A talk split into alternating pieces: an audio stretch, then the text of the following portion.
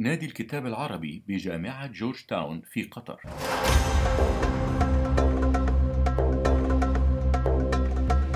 يسعى الدكتور خالد الحروب في كتابه الصادر عن دار الأهلية للطباعة والنشر إلى تقديم رؤية جديدة لنسق تعريفي لدور المثقف العربي يكمن أصل القلق الفكري في رفضه الوضع القائم بمكوناته القاصرة أو على الأقل في عدم الركون إليه وعدم قبول تبريراته حتى لو كانت منغرسة في يقينيات أيديولوجية ودينية وإثنية وقبلية.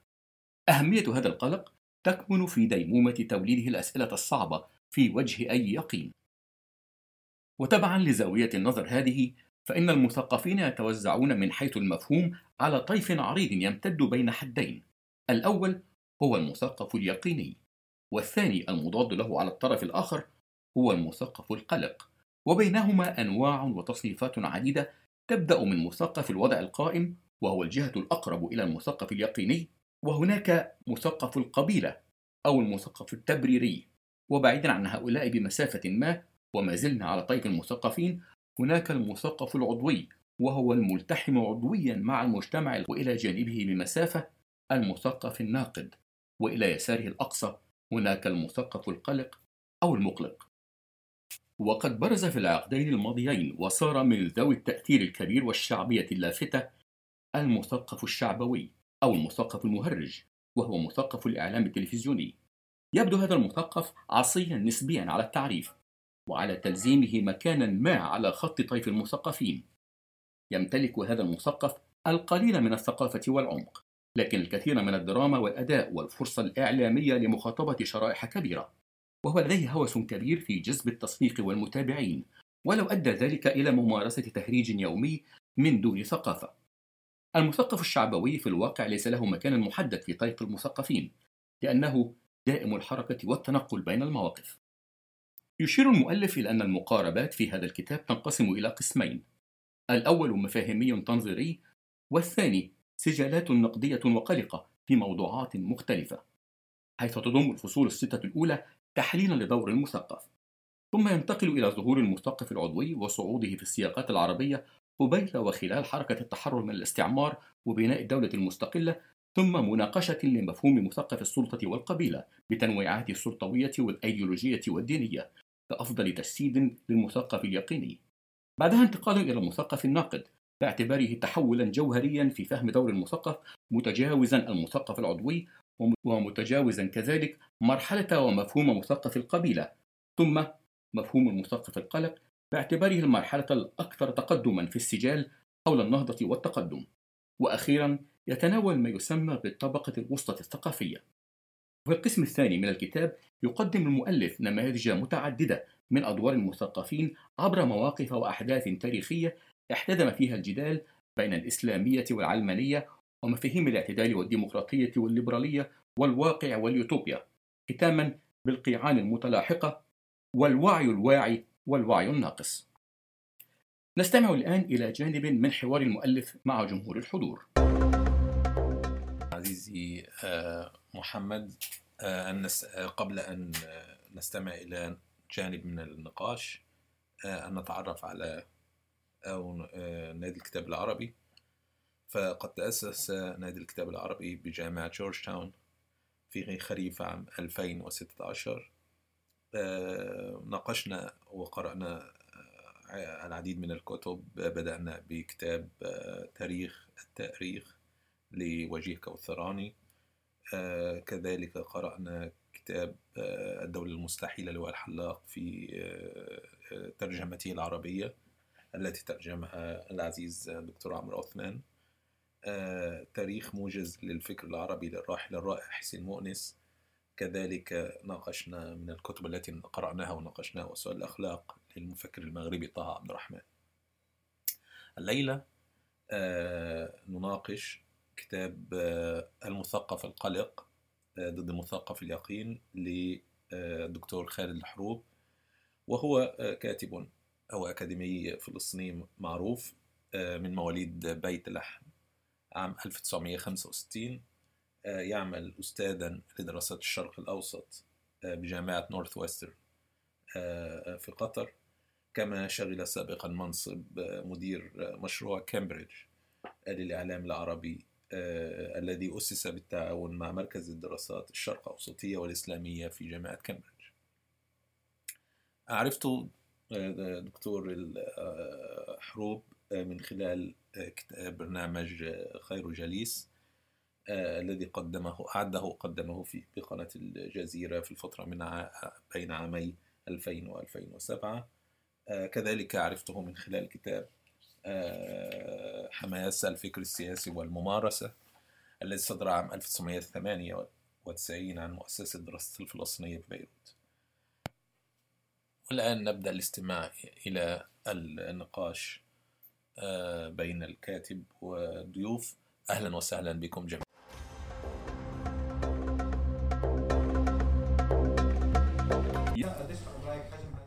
هذه هذه الطبقه الثقافية الوسطى وهل هي تقدر يعني تحرك المجتمع؟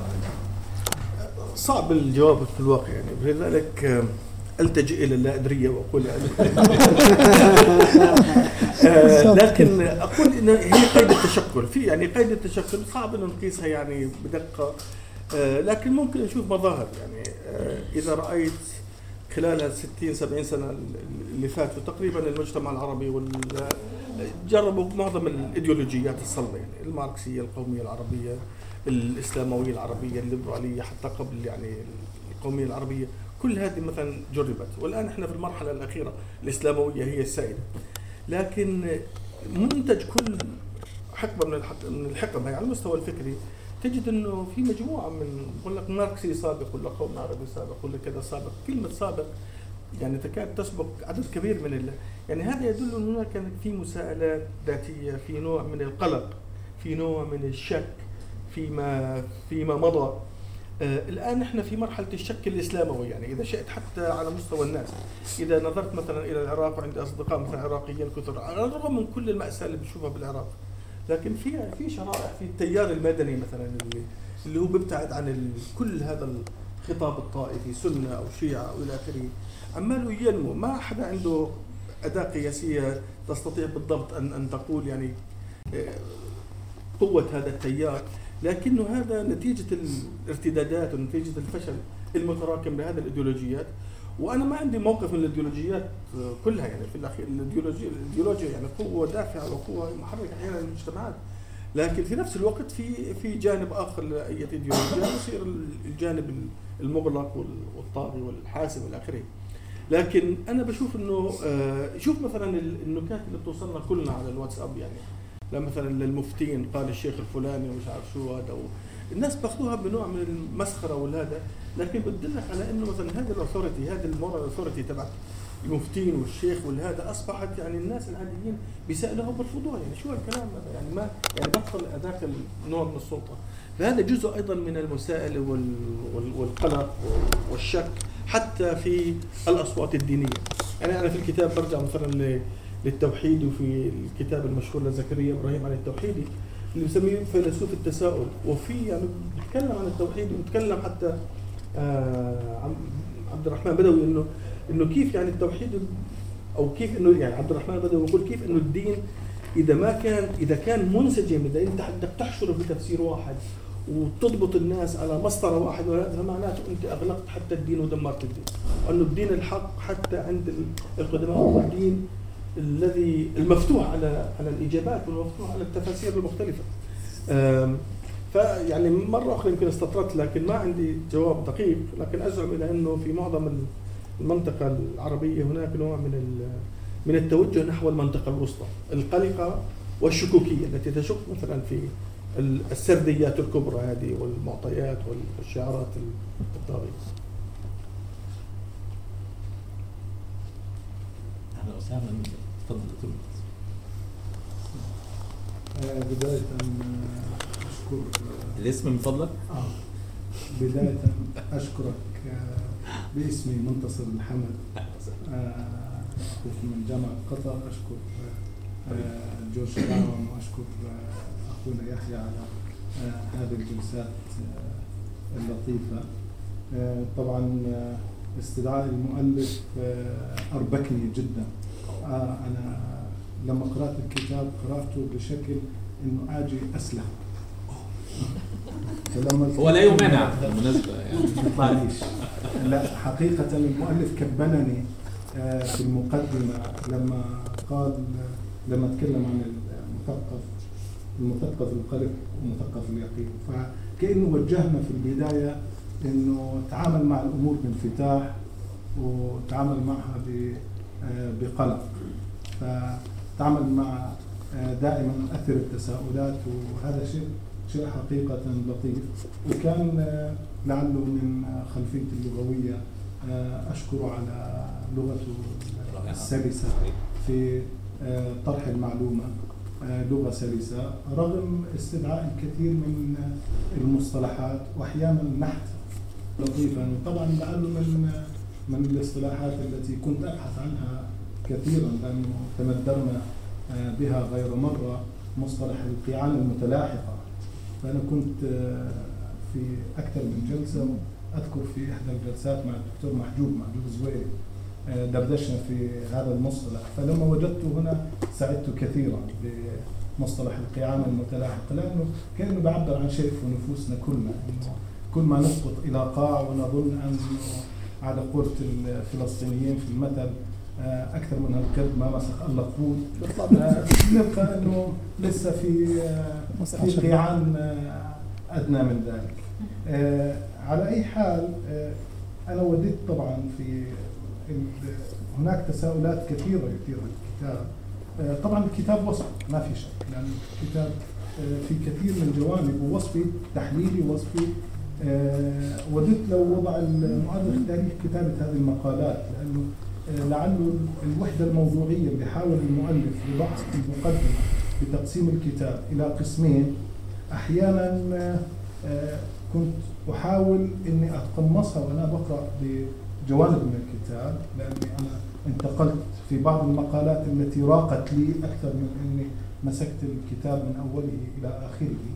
آه، فوجدت إنه لو إنه المقالات كانت مؤرخة لأفادني هذا في آه، فهم انتقالاتك أنت أيضا في هذه ال- الاصطلاحات. وأيضا آه، على كما يعني آه، أتمنى لو قام بصياغة جديدة ملخصة في اقتراحات للخروج من هذه. لأنه الصياغة كأنها كانت لل آه، للقارئ الباحث عن الثقافة.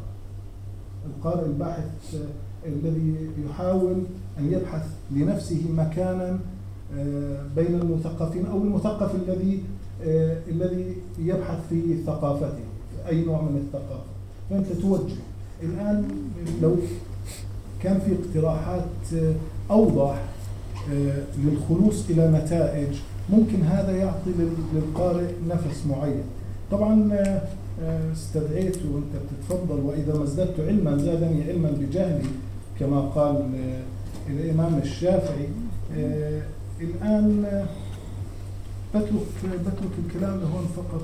حبيت أثير بعض- نقطة نقطة واحدة. ألا تظن إنه زخم المعلومات الحاصل بعد ثورة ثورة المعلومات ثورة الاتصالات والمعلومات بالإنترنت وكذا هو الذي شكل كم من التساؤلات عند الناس عند الناس بحيث أصبح عندك تشكلت تشكل نوع من القلق العام. لأنه سابقا كان مصدر التلقي مصدر التلقي هو من خلال بؤر معينة. لكن لما تنوع لما انفتح الأفق فأصبح هناك كم من الشك كبير عند الناس. ولذلك نجد الان نجد رجعة عند كثير من الناس وتساؤلات حتى تساؤلات شرعية تأصيلية ليس فقط شرعية فقهية شرعية تأصيلية. وهذا ولذلك هناك بعض بعض المسائل التي تتعلق في آه، تحقيق المصادر الشرعية وتحقيق الحديث وما إلى ذلك وتحقيق التراث. فهل برأيك أنه كان هناك أيضا للثورة ثورة المعلومات. أثر في تشكيل النوع المثقف الحالي أم أم هناك تصور آخر؟ هذا ناقشته يعني. في فلسفة التاريخ. أنا بعتقد إنه على الأقل بالنقطة الأخيرة إنه اتفق معك تماما وأنا أشرت لها في الكتاب يمكن في موقعين ال- الوضع الحالي الوضع هذا آه، تمرد المعلومة وتمرد المع... موارد المعرفة على النخبة. لم تعد محصورة في النخبة. موجودة الآن بالعكس في طوفان يعني معرفة. آه، هو أيضا مجال أو يتيح لأسئلة القلق لفكرة القلق هذه ان أن تصبح عامة. وأقول إنه الفرق مثلا تاريخيا بين آه، ال- المشروع القلق الإسلامي ابن سينا والرازي والتوحيدي وإلى آخره. وكان مشروع متقدم زمنيا. ان شئت يعني ب- باطاره زمني لكنه بقي نخبوي. بقي نخبوي في محصور في هذا العلماء والغزالي برد على ابن رشد وابن رشد برد وهل الدائره الق- الضيقه اللي حولهم لكنه ما تحول لوعي مجتمع. بينما مثلا في مشروع الحداثة الغربي بسبب وسائل الإعلام بس في مشروع الحداثة الغربي هذا القلق النخبوي صار يتسرب يعني إلى إلى دوائر أوسع دوائر أوسع إلى إنه يصير مثلا جاري وجار ياسر مثلا في كامبريدج إنه يتكلم okay أنا أنا مش مقتنع في اللي بتعمله ألفت. لكن هي حرة يعني. يعني لما يصل هذا الوعي اللي هو هو يعني يعني في وعي مركب. أنا أرفضك أرفض هذا التصرف تبعك. آه، ولكن بعطيك الحر أنت بتعمل فيه يعني. وأنا مساقك ففي نوع من يمكن هذا مثال بسيط لكن في نوع من الوعي الأعمق. هيك تسلل ونزل من النخبة إلى ال- إلى الهيك. فجزء من ما نراه حاليا طبعا يعود إلى الإعلام إنه هذا الإعلام ال- ال- ال- العالم اللي أي فرد بغض النظر عن عمره عن مكانه عن زمانه مستطيع إنه يصل إلى معلومة ويسائل شخص النخبة سواء حتى كان عالم دين ولا مش عالم دين ولا آخر. يعني يساله هو يشوف يفحص هذه المعلومة اللي بيحكيها الأخ صح ولا لا. أنا بكون أعطي في في الكلاس محاضرة وتجد لك واحد بعمل على هذا يقول لي دكتور بس هذه سنة كذا كذا مش يعني بخطأ في المحاضرة نفسها. فهذا ممتاز يعني إنه ما في حدا عنده احتكار الان على على المعلومة. يعني ما بدنا نخليها سؤال وجواب طبعاً لكن يعني. لكن بشكل سريع بالنسبة لتاريخ المقالات يعني مش عارف شو أجاوب لك عليه لأنه أنا كنت أفكر نفس الشيء. هل اضع تاريخ المقال إذا كان في مقال ولا بحث؟ المقالات اللي ذات ارتباط بحدث معين تقريبا آه، ما وضعتها. وضعت حاولت أضع مقالات يعني ذات علاقة بالفكرة وخارج عن الاطار الزمني. مش تماما طبعا لأنه كل شيء مربوط سياقيا. لكن حاولت إنه يكون مثلا إن الفكرة نفسها مثلا لما أتكلم عن مثلا وجوب الاعتذار لل آه، اعتذار تركيا ل- للأرمن مثلا. إنه هذا مثلا يعني كتبت عنها أكثر من مقارب وشيء شفت إنها ما ما بتحتاج لها إلى نحط لها مثلا تاريخ معين. قد أكون مخطئ يعني قد يكون مثلا اللي أنت ذكرته ممكن يشير إلى نوع من التسلسل لو كان في تاريخ يعني ما فيها أسود وابيض ألف شكر على ال ال يعني العرض الشيق اللي لخص الكتاب بطريقة موجزة وشكرا أنا أحمد عارف معهد دوحة الدولة الوسطى وشكرا للدكتور يحيى على المجهود ال- العظيم في آه، يعني آه، دعوة مختلف آه، أفكار وعقول لمناقشة واستماع كتاب مهم زي كتاب حضرتك. أنا الحقيقة لا أدعي أني مثقف ولكن أدعي أني قلق. آه، قد يكون التوصيف الذي أدعيه لنفسي باحث قلق آه، وأنا قلق في دوائر بحثي بشأن أكثر من من من اتجاه في مسألة السياسات الاجتماعية وتأثير السياسات الاجتماعية على حياة الناس وشايف من من خلال هذا الكتاب إن في كتير تقاطع بين الدوائر الثقافية والسياسات الاجتماعية وحياة الناس. آه، بمعنى آه، أدق أنا قلق على الحالة الثقافية في مصر وارتباط ذلك الحالة الثقافية على المستوى الشعبي وارتباط ذلك بالنخبة والسلطوية وأين دور المثقف في هذه الجدلية؟ آه، على سبيل المثال يعني أنا أجد أن دور المثقف يتقلص بشكل كبير في العالم العربي و يعني إن أردت الخصوص في حديثي أتحدث عن الحالة المصرية. آه، وده الحقيقة ات- يعني اتخذ آه، اتجاه آه، متسارع جدا فيما بعد آه، ثورة يناير. آه، للعديد من ال- ال- الظروف اللي هي آل إليها ما آل من مآلات الثورة للوضع الحالي. فأرى مثلا على أحد يعني على سبيل المثال أحد الأساتذة اللي أنا تتلمست على إيده وأنا طالب في كلية الاقتصاد والعلوم السياسية في جامعة القاهرة وقت ما كان هذا ال- الأستاذ في في هذا السياق هو مثقف قلق وكان من أحد الأساتذة ال ال يعني المبهرين بعلمه لأن هو آخذ يعني كمان موضوع معين كان هو الوحيد في اقتصاد وعلوم سياسيه هو ال- اللي يدرس هذا الشيء. آه ولكن أصبح نفس الشخص هو المثقف المهرج الآن. فالقبعة التي تحمل العلم والأكاديمية والرسالة لأن لأن ما يحمله هو شخصيا من علم وإيصاله للطلاب هذه رسالة هذه رسالة تخلى عنها مقابل آه، يعني آه، رسالة قد تكون لا أخلاقية بالنسبة للمثقف القلق ولكن هي تخدم مصالحه الشخصية فأصبح المثقف المهرج وتجد أيضا آه، مثقف قلق تحول في ظل السلطوية القائمة إلى آه، مثقف موظف وده تناوله ال- ال- ال- الكتاب بتاعك. ففي ظل هذه ال- ال- ال- ال- الحالة القائمة آه، ما تحدثت عنه من طبقة وسطى ثقافية أجد أنها تنكمش مع انكماش الطبقة الوسطى الاقتصادية. الطبقة الوسطى الاقتصادية لها يعني في روافد لهذه الطبقة ومن ضمن هذه المؤشرات الدخل مثلا في مصر. فمع السياسات لو هنرجع تاني للسياسات ودور السياسات السياسات الاقتصادية والاجتماعية والتضخم وما إلى ذلك أدى لانكماش هذه الطبقة ال ال ال الوسطى الاقتصادية. وفي نفس التوقيت الطبقة الوسطى ال- الثقافية أيضا تنكمش مع زيادة تأثير زي ما تفضلت الطبقة الوسطى آه، ال- آه، آسف مع زيادة تأثير ال- المثقف المهاجر وللأسف ده بيخلق حالة من الوعي الزائف اللي هي ضد الثقافة العامة وليه تأثير على المستوى القاعدي بشكل ما أو بآخر. آه، قد يكون لأن في حالة من الفراغ أو عدم الوعي على المستوى الشعبي أو أيا ما كان ال- العوامل لكن هذا المثقف المهرج آه، يجد آه، قواعد بشكل أو بآخر.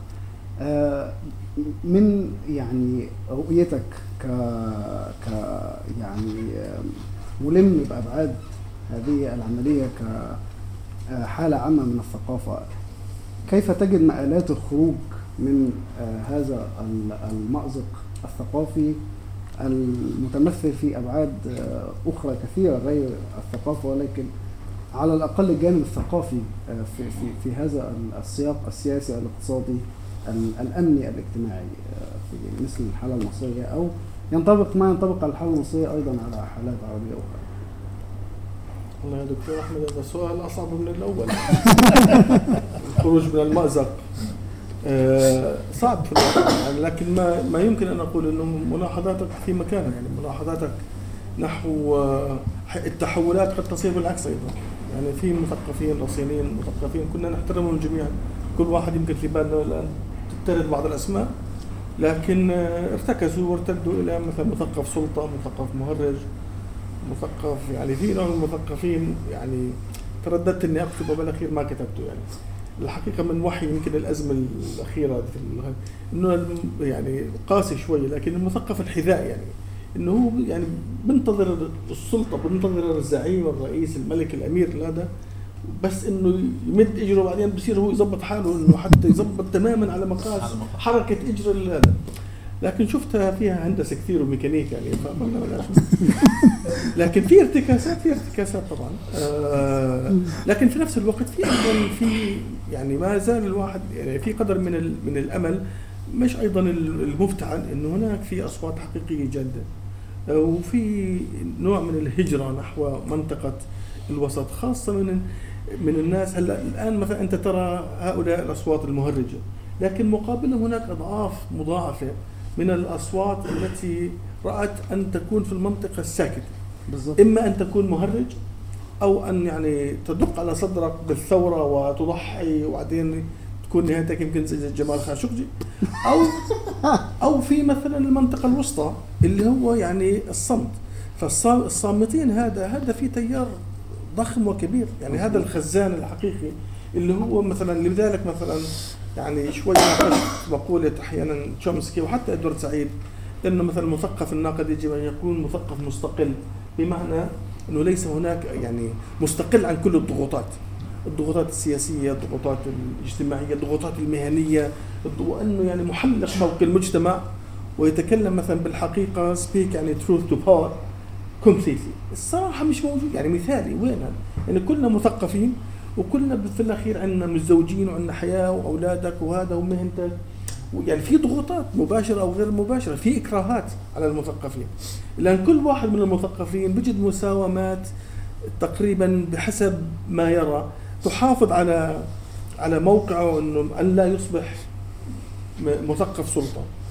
لكن في نفس الوقت لا يستطيع ال ال ال الذهاب في الشوط إلى أن يصبح معارض لكل مثلا السلطات.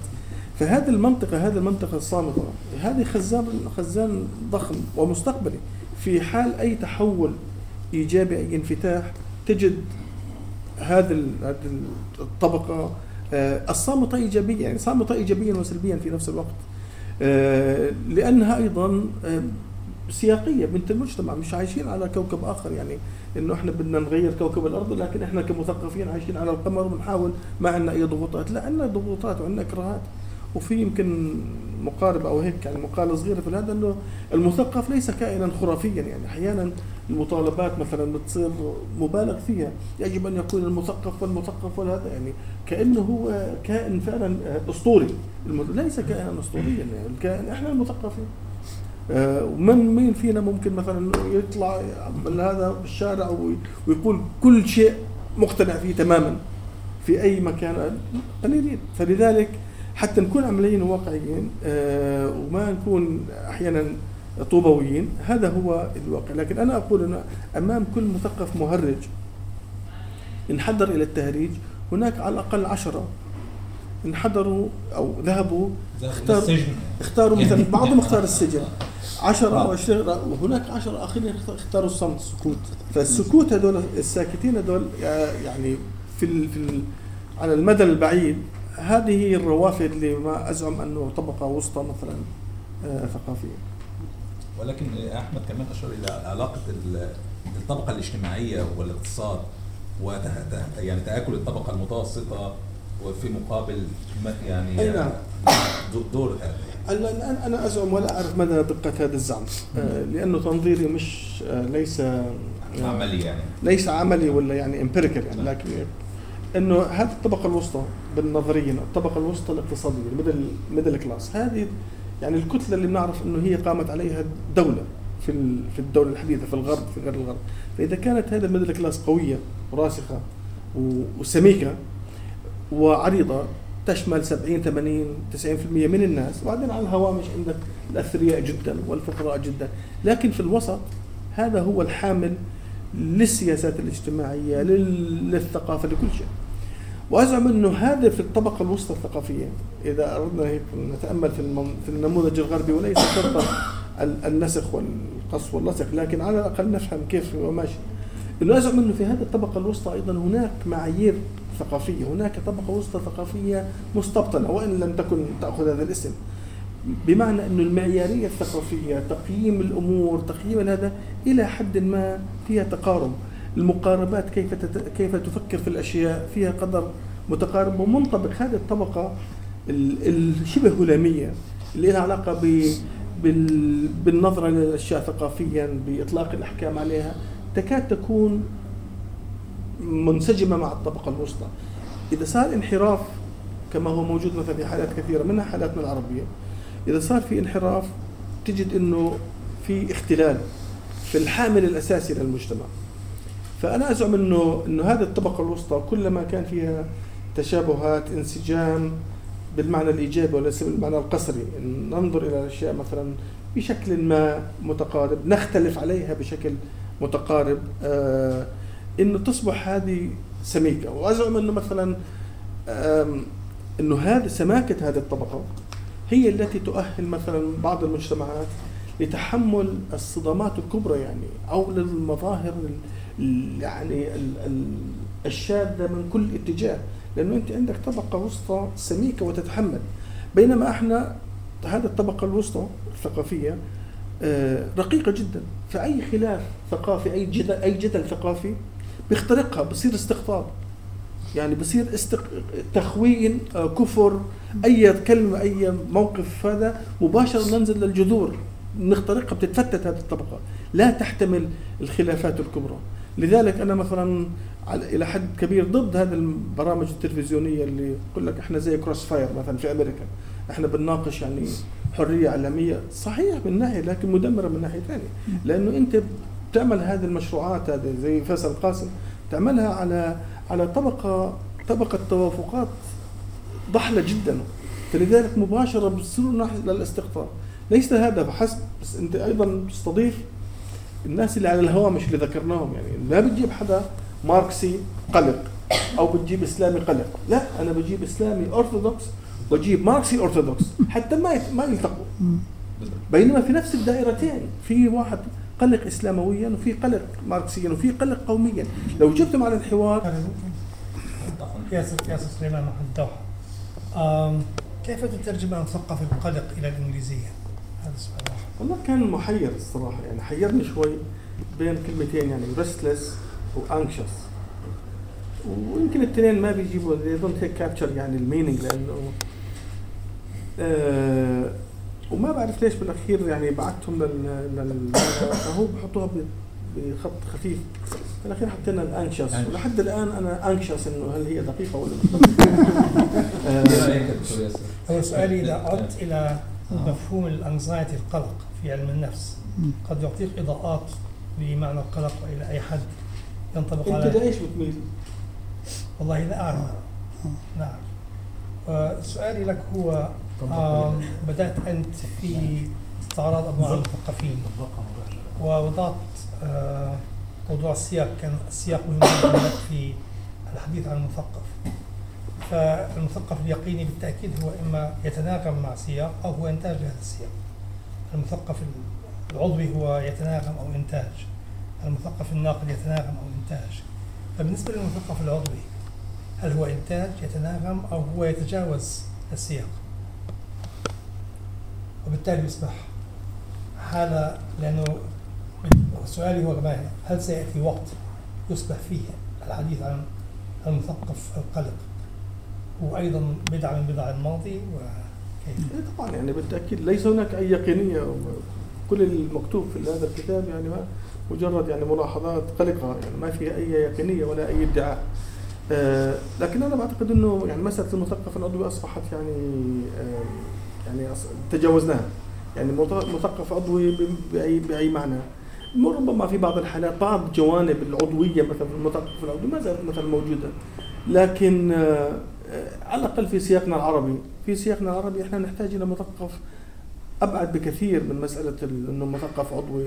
أنا بدافع عن الجماعة والجماعة دائما يعني على حق وطهورية بالغه وعيوب لا لا.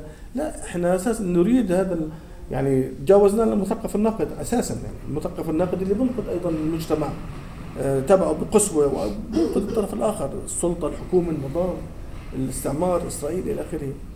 فأنا يعني أعتقد إنه وحتى المثقف الناقد ما بعرف يعني المثقف الناقد اللي بيحاول إنه يع- يعيد يعيد نفض المثقف اقصد المثقف القلق اللي يعيد- مثلا تأهيل المثقف الناقد لأنه نقدي في نهايه المطاف. المثقف القلق هو تطوير أو تنويع من المثقف الناقد جوهره هو النقد آه، لكن في نفس الوقت أحيانا يعني هذه التمظهرات والتشوهات التي أصبحت تبرز في أداء المثقف الناقد قصة تمركزه على نفسه قصة إنه يعني هذا الإطلاقية أحيانا العمومية إلى آخره إنه هو أيضا يعني لا يعني ننفك من هذه المركزية ونفك من أحيانا اليقينية التي تتسرب تدريجيا. أي اللي كمثقف ناضج أصبح عندي أنا نوع من نوع من القناعات اليقينية كأنها ايديولوجيا آه، فهذا الحراك الذاتي والداخلي القلق بعتقد إنه يبقي على نوع من من ال- ال- التفكير الصحي وال والدائما ال الذي يقبل أي فكرة ومفتوح على المعرفة ومفتوح على النقد مفتوح على النقد الذاتي الفردي. إنه أنا أكتب كتاب كمان يمكن خمس سنوات عشر سنوات أكتب كتاب أفكر كل كتاب أقول له كان كلام كان مثلا في سياق معين هذا لكن الآن ما عنده مثلا آه، معنى. فلذلك كل كل هذا المفهوم ربما يأتي يوم قريب يكون ما عنده يعني نتجاوز مثلا إذا كان لكن أنا سؤالي هو إذا كان كل نوع من أنواع المثقفين اللي ذكر- اللي ذكرتم أنت يرتبط بسياق اجتماعي تاريخي اقتصادي فما هو سياق المثقف القلق تاريخيا أو تاريخانيا؟ ما الذي ينتج المثقف القلق؟ هل هو إنتاج؟ هل هو تجاوز؟ هل هو أعتقد- أعتقد انه السياق ومحاولة تجاوز السياق إنه مثلا السياق أنا يعني يعني اكرر أكرر بقلق شديد في الكتاب إن المثقف القلق مش مثقف تجريدي مش مثقف يعني عمال بس بيناقش الأفكار ومتأمل الأفكار وهذا وعايش في في البرج العاجل. لا هو مثقف سياق. مثقف سياقي يرى أن هذا السياق سياق متدهور مثلا في المرحلة في الحالة العربية. سياق بعدما خضنا مرحلة ما بعد الاستقلال وبناء الدولة وإلى آخره فشل هذا السياق. جربنا مثلا إيديولوجيات مختلفة علاقتنا مع الاستعمار علاقة والغرب علاقة إشكالية جدا. فهو مثقف يعني سياقي.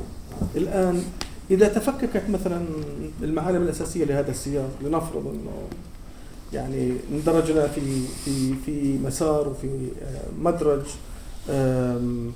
ينجز مجت... يعيد إنجاز المجتمعات بحيث تصبح مجتمعات فاعلة، الدولة تصبح مثلا فاعلة إلى آخره كثير من ال- ال- القيم والمفردات والممارسات تصبح آه، أقل إقصائية، أقل تكفيرا، أقل تخوينا.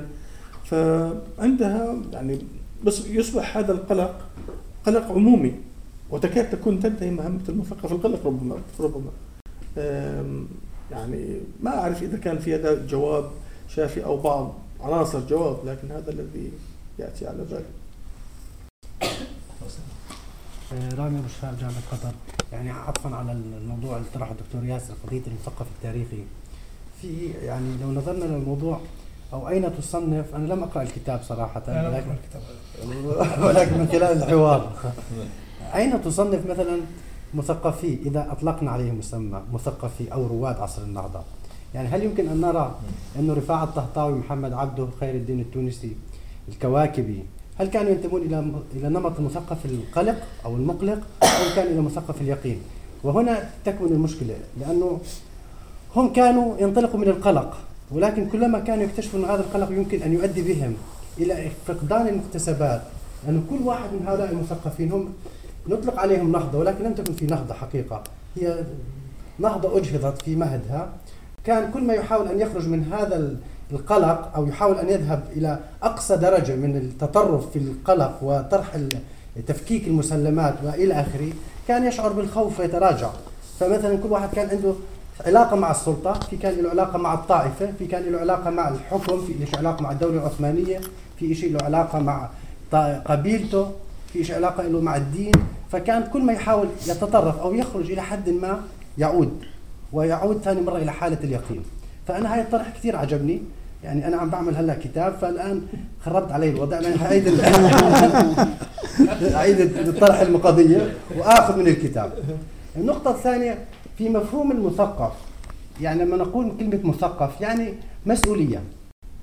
وبالتالي إذا كان هنالك لا يوجد مفهوم آه، حازم ومفهوم جذري ومتطرف إلى مفهوم المثقف بأنه يجب أن يقف ضد كل ما هو غير مؤمن فيه فما معنى المثقف؟ أصبح خارج يعني أصبح شخص أي إنسان عادي هو يتعرض للضغوط والظروف وبالتالي لا يستطيع أن يكون مثقف لأنه المثقف هو عليه أن يقدم الرؤية التي لا يستطيع أن يقدمها رجل الشارع العادي لأنه لديه مسؤولية. فلو نظرنا مثلا إلى تاريخ النهضات في جميع دول العالم في أوروبا أو إلى آخره في فترة من الفترات المثقف كان يدفع الثمن. يعني مثلا سبينوزا آه، جاليلو أي مثقف كان يحاول أن يقوض المسلمات كان يدفع الثمن وبالتالي يخرج. يعني هل في ثقافتنا العربية هل يوجد لدينا هؤلاء الأشخاص؟ هل هم فعلا أن مثقفين قلقين بالمعنى الحقيقي أم هم يعني دائما بيلعبوا على الحبل؟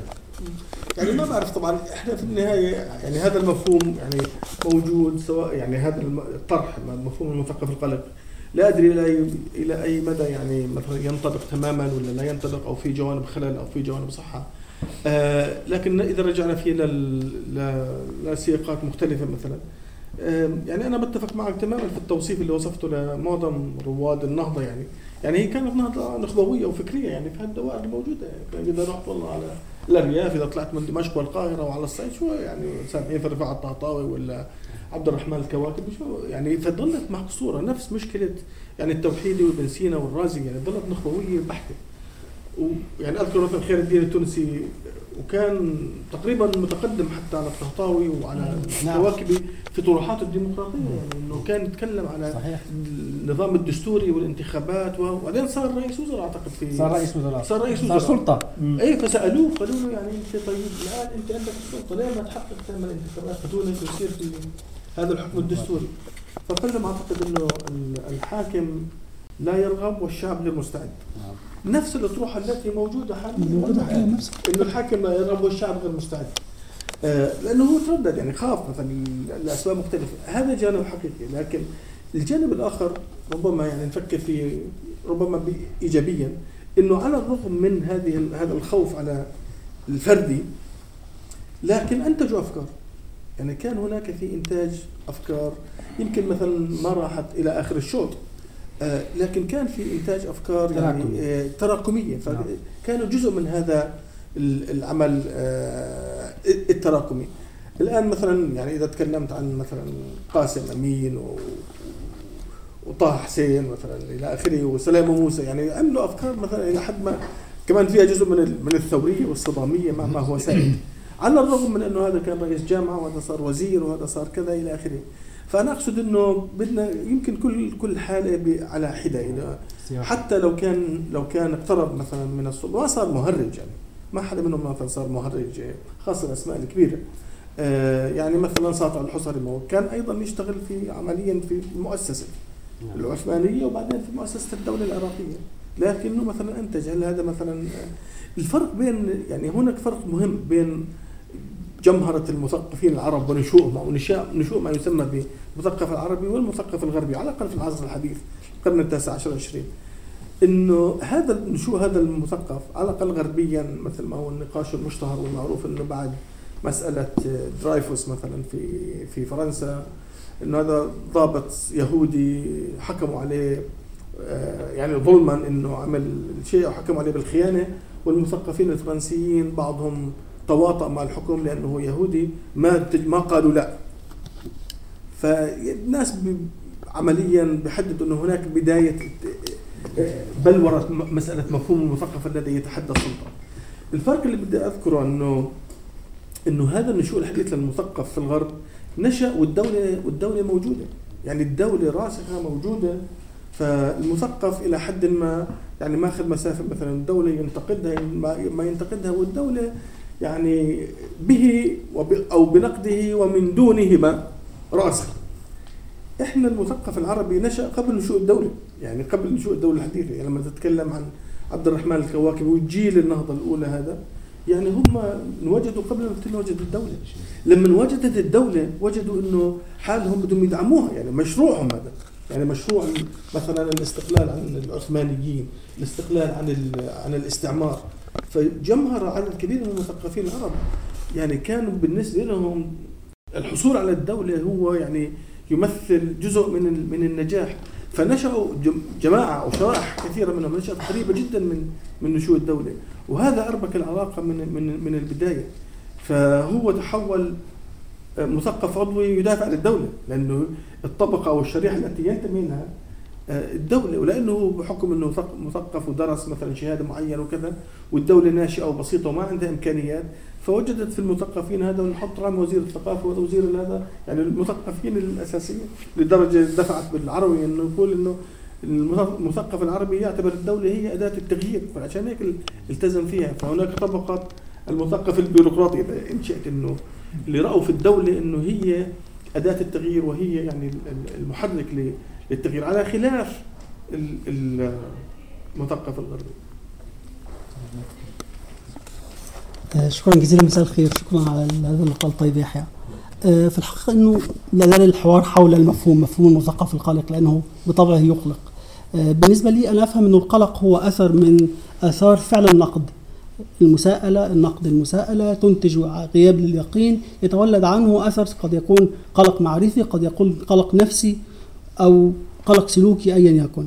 فبالتالي في ظني أنه تسمية المثقف القلق أولا تسلب الناقد فعل الإرادة تسلب المثقف فعل الإرادة لأنه في الحقيقة يوصف في هذه الحالة استنادا إلى صفة هي لازمة لأثر من آثار القلق وليس لفعل هو ينجزه في حال المثقف الناقد الناقد ينجز فعلا هو فعل المساءلة ومن ثم فهذا في رق في في في, في تقديري سلب مبدئيا سلب ل آه، إرادة الفعل عند المثقف في حال المثقف القلق.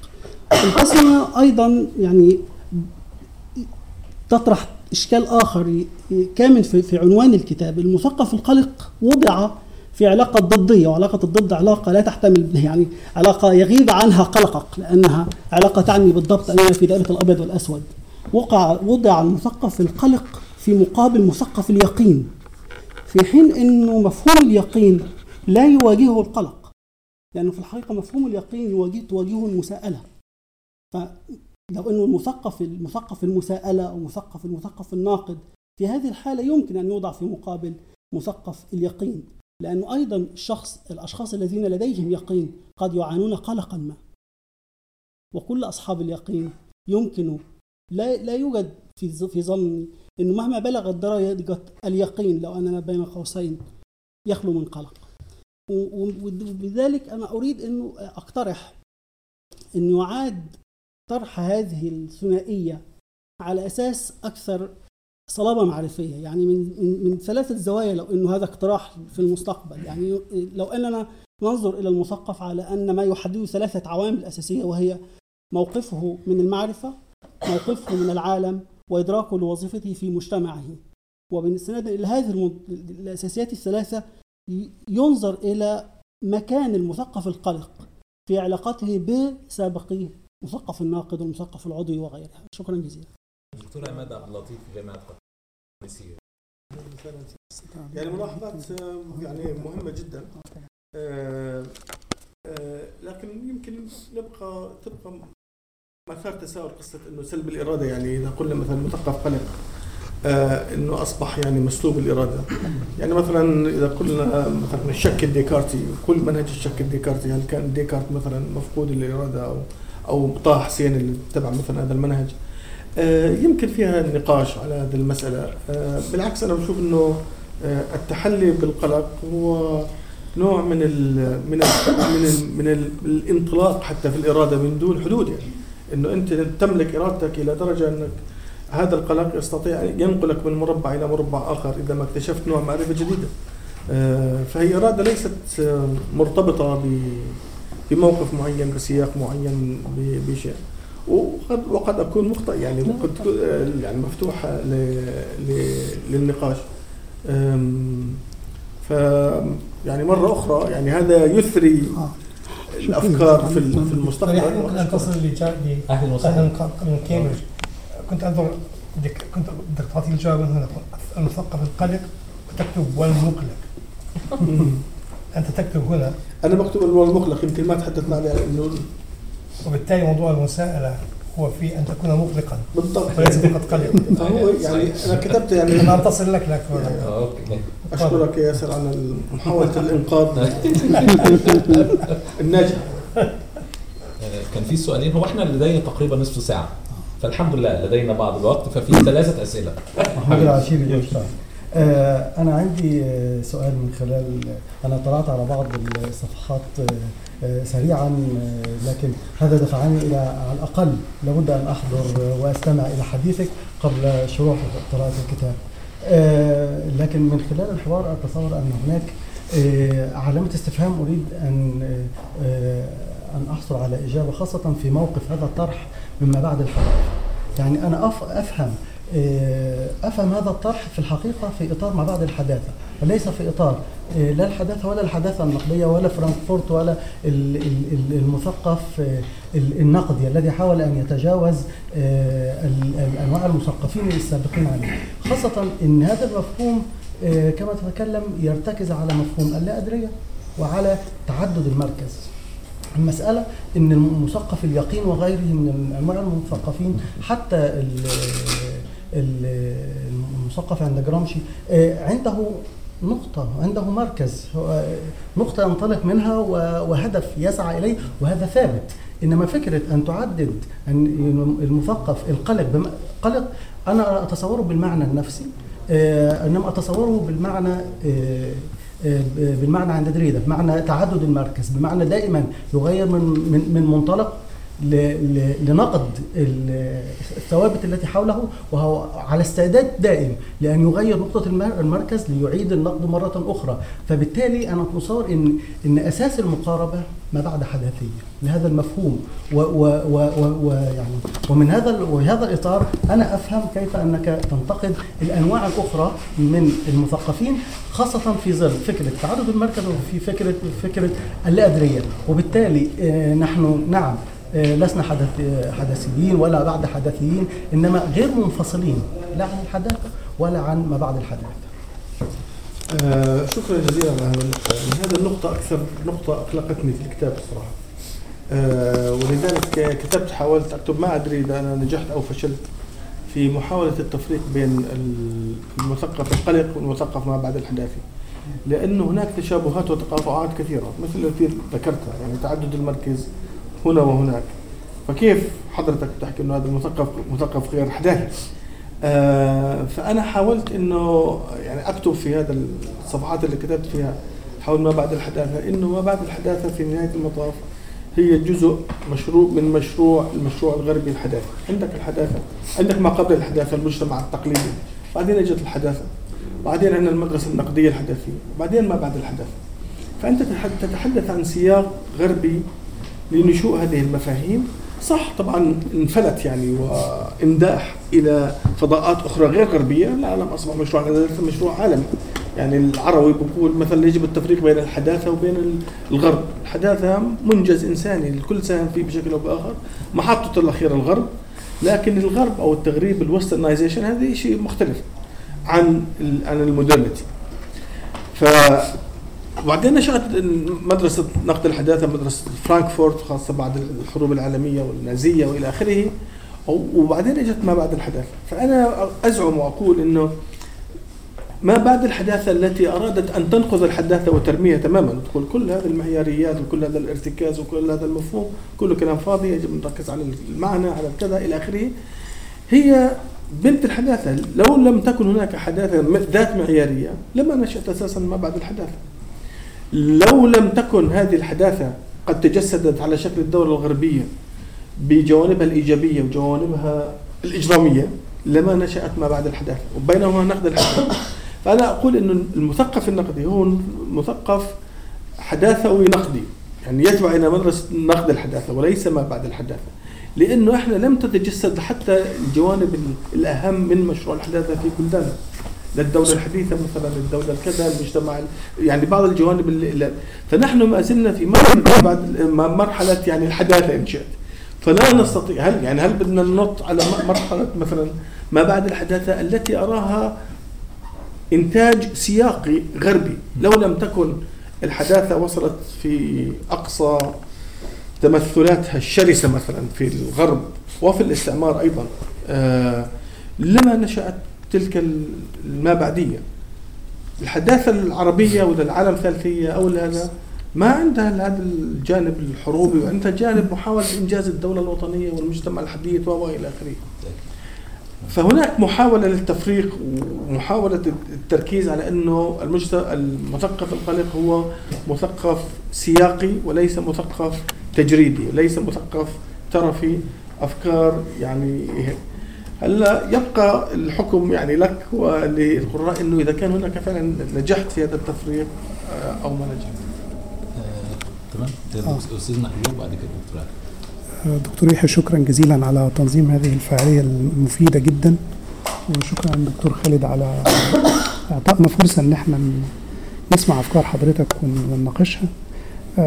أنا في الأصل معلم لغة إنجليزية ومهموم بالتعليم. درست دور ما يسمى بالسلطوية في التعليم. وقرأت كثيرا عن آه، دور ال- ال- الدول والمجتمعات وخصوصا هقول مؤسسات بعض الدول فيما يسمى يعني تجهيل ال- الأجيال آه، في في في مشروعك الجميل جدا آه، فيما يخص ال- المثقف القلق أو المثقف المتسائل آه، إيه دور منظومات التعليم عندنا في تكوين بعض المهارات وال- والثوابت التي من شأنها أنها تزيد من آه، المثقف المتسائل أو المثقف القلق؟ بعيدا عن آه، ما ذكره أحمد وذكرته حضرتك من أشكال المثقفين الآخرين اللي هم يعني آه، للأسف الشديد ما بيساعدوناش خالص بل إن هم بيرجعونا لورا آه، طبعا أنت في التعليم كمان الاخ ياسر يعني ارتبط في أكثر من مشروع إصلاح التعليم في المنطقة العربية لكن آه، وبزعم إنه إنه المؤسسة التعليمية والأنظمة التعليمية في في المنطقة يعني أحد أهم الكوارث المنتجة للفرد اليقيني. إنه ما ما في فرد بفكر يعني تفكير نقدي ولا تفكير يعني خارج هذا لا هناك أساليب التلقين وأساليب ال- اليقينيات هي هي الأساس. آه، وهناك خطوط حمراء يعني كثيرة جدا وسميكة أيضا آه، منذ يعني الطفولة فصاعدا. آه، فلذلك بنشأ هناك تشوه في طريقة التفكير. إذا رحت لهناك ممنوع ترجع. ففي عملية يعني منطقة آه، سوداء مش بس بقعة سوداء يعني هذا هناك منطقة سوداء كاملة. أنا أعطيك مثال مثلا أنا شخصيا يعني صدمني إن شئت مع ابني في كامبريدج فرجع في يوم من الأيام كان عمره ثمان سنوات آه، عنده آه، واجب. هم بدرسوهم religious studies يعني دراسات دينية. وهذه يعني مر يعني state school من منظور علماني إنه بدرسوهم عن الهندوسية عن الإسلام عن اليهودية عن المسيحية الأشياء الأساسية معلوماتية. يعني بعطوهم معلومات. وبعدين بيتركوا للعائلة إنه يناقشوا معهم الواجب هذا الهوم حتى إذا العائلة مثلا مسلمة ولا العائلة هندوسية يعني يكون عندهم تأثير على ابنهم فيكون في قدر من التوازن.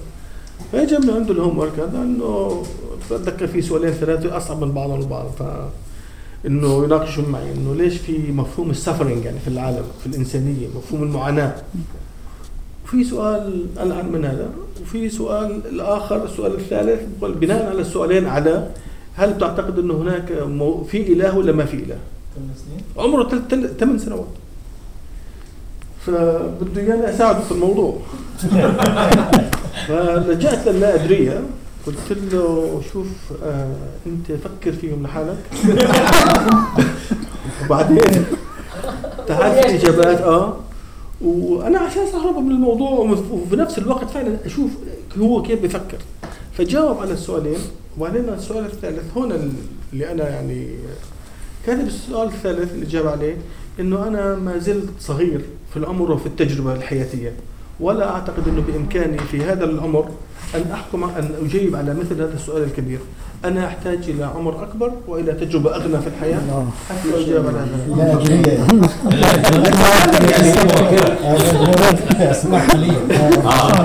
لكن يدلك مثلا على إنه هو إنه النظام التعليمي هو علمه يفكر بطريقة مختلفة. ما علمه إنه مثلا آه أو لا أو أو شيء أو بهذا. هو علمه آلية ال... فاللي في كتابي اللي بحاول أقول إنه هذا المثقف القليل يمكن ما عنده إجابات لكن بيحاول إنه ينشر مقاربة التفكير، آلية التفكير مثلا في الأشياء تكون مثلا آلية مش حاسمة ولا آلية مثلا آه، آلية هذا هو القلق الإيجابي اللي بيبقي على المساحات مفتوحة ما ما ما بغلقها. فأنا بصراحة يعني وأنا خريج يعني ال- ال- الأنظمة التعليمية تبعنا يعني فكنت أتعلم من ابني يعني قلت إلى خاطر أروح معه المدرسة من اول وجديد نبدأ لدينا آه، إحنا ما تعرفناش الأول على الاستاذ محجوب. ممكن أنا محمد محجوب باحث في معهد الدوحة الدولي للأسرة. أهلا الله مساكم كلكم على إبراهيم جامعة قطر الشكر موصول للدكتور يحيى على الدعوة الكريمة. وللدكتور خالد على هذا العمل الذي كان حوله حقيقة العمل سري وممتع في القراءة وينم عن أفكار معمقة بلا شك. لكن للأسف أن كان لدي بعض الإشكاليات في التعامل مع بعض الجوانب في هذا ربما تكون الإشكالية الأساسية هي تعدد المصطلحات. يعني الكتاب مفعم بكمية من المصطلحات سواء في الحديث في الانتقال حتى الوصول إلى مرحلة المثقف القلق أو المقلق. ولكن التركيز على الج- الجانب الآخر وهو اللي هو المثقف غير اليقين يعني. تم إيراد مجموعة كبيرة من المصطلحات مثل المهرج والمهادن والشعبوي ومثقف القطيع. وظللت على مدار قراءة العمل أبحث عن السبب في تعدد هذه المصطلحات على الرغم من الفروقات ال- آه، إما كان لدي تصور إما أنني أتعامل مع هذه المصطلحات باعتبارها تحديث يقيني وهذا يتعارض مع فكرة المثقف اليقيني. وإما أني أبحث عن تفسير خارجي في أن كانت هذه الأمور مرتبطة بقدر ما بمقالات منجمة كتبت بشكل فردي ولإكراهات الجمع في كتاب آه، تم هذا الأمر. لكن بمتابعة القراءة آه، وخاصة في الفصل التاسع اللي حضرتك آه، بتؤكد فيه أنك حاولت الانعتاق من أسر إدوارد سعيد ورؤيته في مرحلة ما. وجدت التفسير عند جوليان بندل حضرتك أشرت آه، إليه. خاصة في عمله آه، خيانة المثقفين.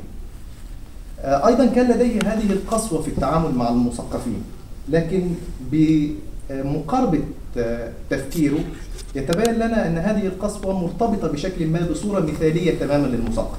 كان لديه صورة مثالية تماما للمثقف المناهض للتوحد لأشكال الطاعة والامتثال. حتى أنه في داخل هذا العمل يؤكد أن المثقف عليه أنه يحرق أو يصلب دفاعا عن رأيه يعني. وهي صورة مثالية تعرضت للنقد في كثير من الأعمال ومنها عم- عمل إدوارد سعيد صور ال- المثقف. لكني شعرت بالراحة أني وجدت حل يعني أو تفسير لهذا هذه التعددية في المصطلحات. لكن الآن في معرض ال- الحديث تبين لي من خلال طروحات حضرتك أنك لا تتبنى رؤية المثقف المثالي. ولا ترى أن المثقف عليه أن يتبنى آراء مثالية ولا أن المثقف ولا وبالتالي هنا وجدت نفسي أميل حضرتك أثناء الحديث أميل إلى رؤية إدوارد سعيد الرؤية المتوازنة اللي نفى عن المثقف الربط التلازم بين الخيانة والاحترافية يعني حتى تحت مصطلح المثقف الهاوي اللي, اللي تم طرحه. وتحدث عن فكرة الإعلام حتى اللي إحنا طرحناها الآن. المثقف يمكن أن يتحدث في الإعلام ويمكن أن ينتمي إلى مؤسسة ويمكن أن يحصل على راتب من هذه المؤسسة لكن هذا لا يعني بأي حال من الأحوال أنه قد تخلى عن حريته التناغم مع المؤسسة ومع معطيات السياق لا يعني بالضرورة هذه الثنائية ضدية فوقعت في الإشكالية الآن في إعادة ال- ال- القرار. ربما أحتاج إلى وقت أعمق لإعادة التفسير لكن أطرح هذا التساؤل. إلى أي يعني إلى أي الطرفين إلى أي الرؤيتين يعني حك أميل إليه أشكرك. شكرا جزيلا. آه، الحقيقة يعني أميل إلى الرؤية لما ناقشنا موضوع الجيل الأول من المثقفين والنهضويين أنه في أنك تأخذ كل حالة بحالتها. لا نستطيع أن أن ننتج معادلة تنطبق على كل كل الأسماء في كل مكان وفي كل زمان. آه، لأن أيضا في حالة في أشياء في في معطيات خاصة بكل حالة. آه، في معطيات آه، مثلا أنه رفاعة الطهطاوي كان في نهاية المطاف قريب من من ال- من المؤسسة والى آخره. يعني ولم لم يكن يعني شجاعا في المسألة السياسية إلى أبعد حد. لكن هذا لا ينفي عطاؤه في مجالات عديدة جدا وانه حمل مشعل في لحظة تاريخية معينة. فلذلك أنا وأبتعد عن عطاء أوصاف أو إدانات أو غير إدانات أو أوصاف بطولة أو أوصاف خيانة للمثقفين بشكل عام. أقول أن كل حالة من الحالات يجب أن نحكم عليها بمعطياتها. الآن إذا إذا انحدر مثقف ما إلى إلى إلى أحضان السلطة إلى درجة تهريجية أساسا لا تحتاج إلى حكم مني يعني الناس يعني كلها يعني يعني, هناك في ضمير جمعي وهناك حساسية شعبية أساسا آه، بالغة ال- ربما الحساسية والقسوة من قبل الناس العاديين تجاه أي مثقف أي مثقف يقترب من أي سلطة إلى درجة زائدة أو غير مقبولة. في الوعي العام هناك قدر ما من. حتى من التفهم إنه هذا مثلا أوكي يعني نحن نشتغل في الجامعات وين ما نشتغل مثقفين العرب وين بدهم يشتغلوا؟ بدهم يشتغلوا في الجامعات رواتبهم من الدولة. فكيف اذا كيف عليك ان ان ان, أن تتعامل مع هذه الحقيقة الموضوعية الإكراهية الحياتية والمثقف عنده أولاد وعنده بيت مثلا لكن أنا أعتقد إن هناك بفر زون هناك مساحة آمنة يستطيع المثقف. حتى يعني صادق جلال العظم درس في جامعة دمشق تحت النظام البعثي اللي كان اللي سجنوه واللي طاردوا في بيروت مثلا والى آخره. يعني أين تضعه؟ هل تضعه مثلا معناته هو مثقف نظام يشتغل في جهة رسمية أو في الجامعة هذا؟ فهناك دائما أعتقد آه، مساحات آه، يعني حماية يستطيع أن يعملها كل مثقف. آه، إلى هذه الدرجة أو تلك. بعض المثقفين ربما أشجع من الآخرين في في في في إبداء الرأي في منازعة السلطة إلى آخره. لكن الحد أعتقد الحد ال- ال- الارتماء في أحضان السلطة هذا حد مكشوف. حد مكشوف ومكشوف تحت الضوء. ما عدا ذلك هناك مساحات أخرى اعتقد ل- للمناورة. ولا وفي النهاية غير مقتنع بمساله المثقف هذا المثالي المثقف المثالي العاجل اللي موجود في مكان ما يعني ليس عليه لية إكراهات سياسية ولا دينية ولا مادية ولا ولا ولا إلى آخره. يعني يعني يمكن يكون موجود واحد مثقف ولا مثقفين في كل العالم. مع حتى مثلا حتى لو كان مكتفي ماديا الإكراهات ليست فقط مادية الإكراهات أيضا لها علاقة بال- بالتواصل بال- بالأكسس يعني. إذا أنت مثلا أنا مثقف مليونير ولا أحتاج كل الدول هذه لكن أريد أن أنشر أفكاري. أريد أن يعني أقول لك مثلا مثل عملي. يعني في مثلا مجموعة مثلا في بريطانيا غير بريطانيا. نريد أنت كاتب كاتب مقالة مثلا دورية تريد أن تنشر مقالتك. كل همك كلنا لما نكتب لا نكتب لا نكتب حتى الناس تقرأ. الآن إذا أنت نشرت في جريدة من من الصحف اللي موجودة في لندن اللي كلها مثلا يعني إلى حد ما تابعة لهذه الدولة الخليجية أو تلك. من قرار أن تنشر فيها أنت بدأت في عمليه المساومة. بما فيهم أنا كان عندي مثلا مقال كل أسبوعين في إحدى الصحف هذه فأنت الآن مثلا أمام هذا الحيرة في جريدة الحياة أنت أمام هذه الحيرة أنه إما أنا أنشر في هذه الوسيلة ال- المنتشرة جدا في العالم العربي واللي عندها حضور نخبوي وغير نخبوي و ثلاث أرباع الحقيقة التي أذكرها لأنها مش حقيقة كاملة مثلا في كثير من ثلاث أرباع الحقيقة توصل إلى أكبر عدد من الناس أو أنشر الحقيقة كاملة في نشرة موجودة في لندن نشرة سرية أو شبه سرية بيقراوهاش خمسة ستة في الإيج والرول فأنت أمام هذا يعني المعادلة الصعبة. إنك تنشر مثلا ثلاث أرباع الحقيقة مقابل أن تصل إلى أكبر عدد ممكن أو مثلا تنشر الحقيقة كلها تقرأها أنت ومرتك في البيت مثلا. يعني ففي في نوع من ال- الحسابات والمساومات الغير غير المادية يعني.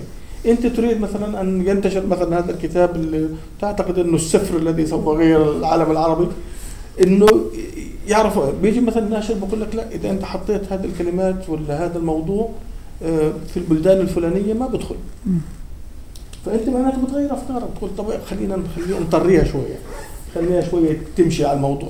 أنت عملت هنا مساومة صغيرة حتى يوصل الكتاب للسوق حتى تصل المقاله لل- للصحيفة. فبسبب هذه الاشياء أقول انه انه هذه الصورة المثاليه للمثقف العليائي هذا الذي يتكلم ويفكر كما يشاء من دون اي هذا عمليه مش موجوده لقائكم في الندوة المقبلة لنادي الكتاب العربي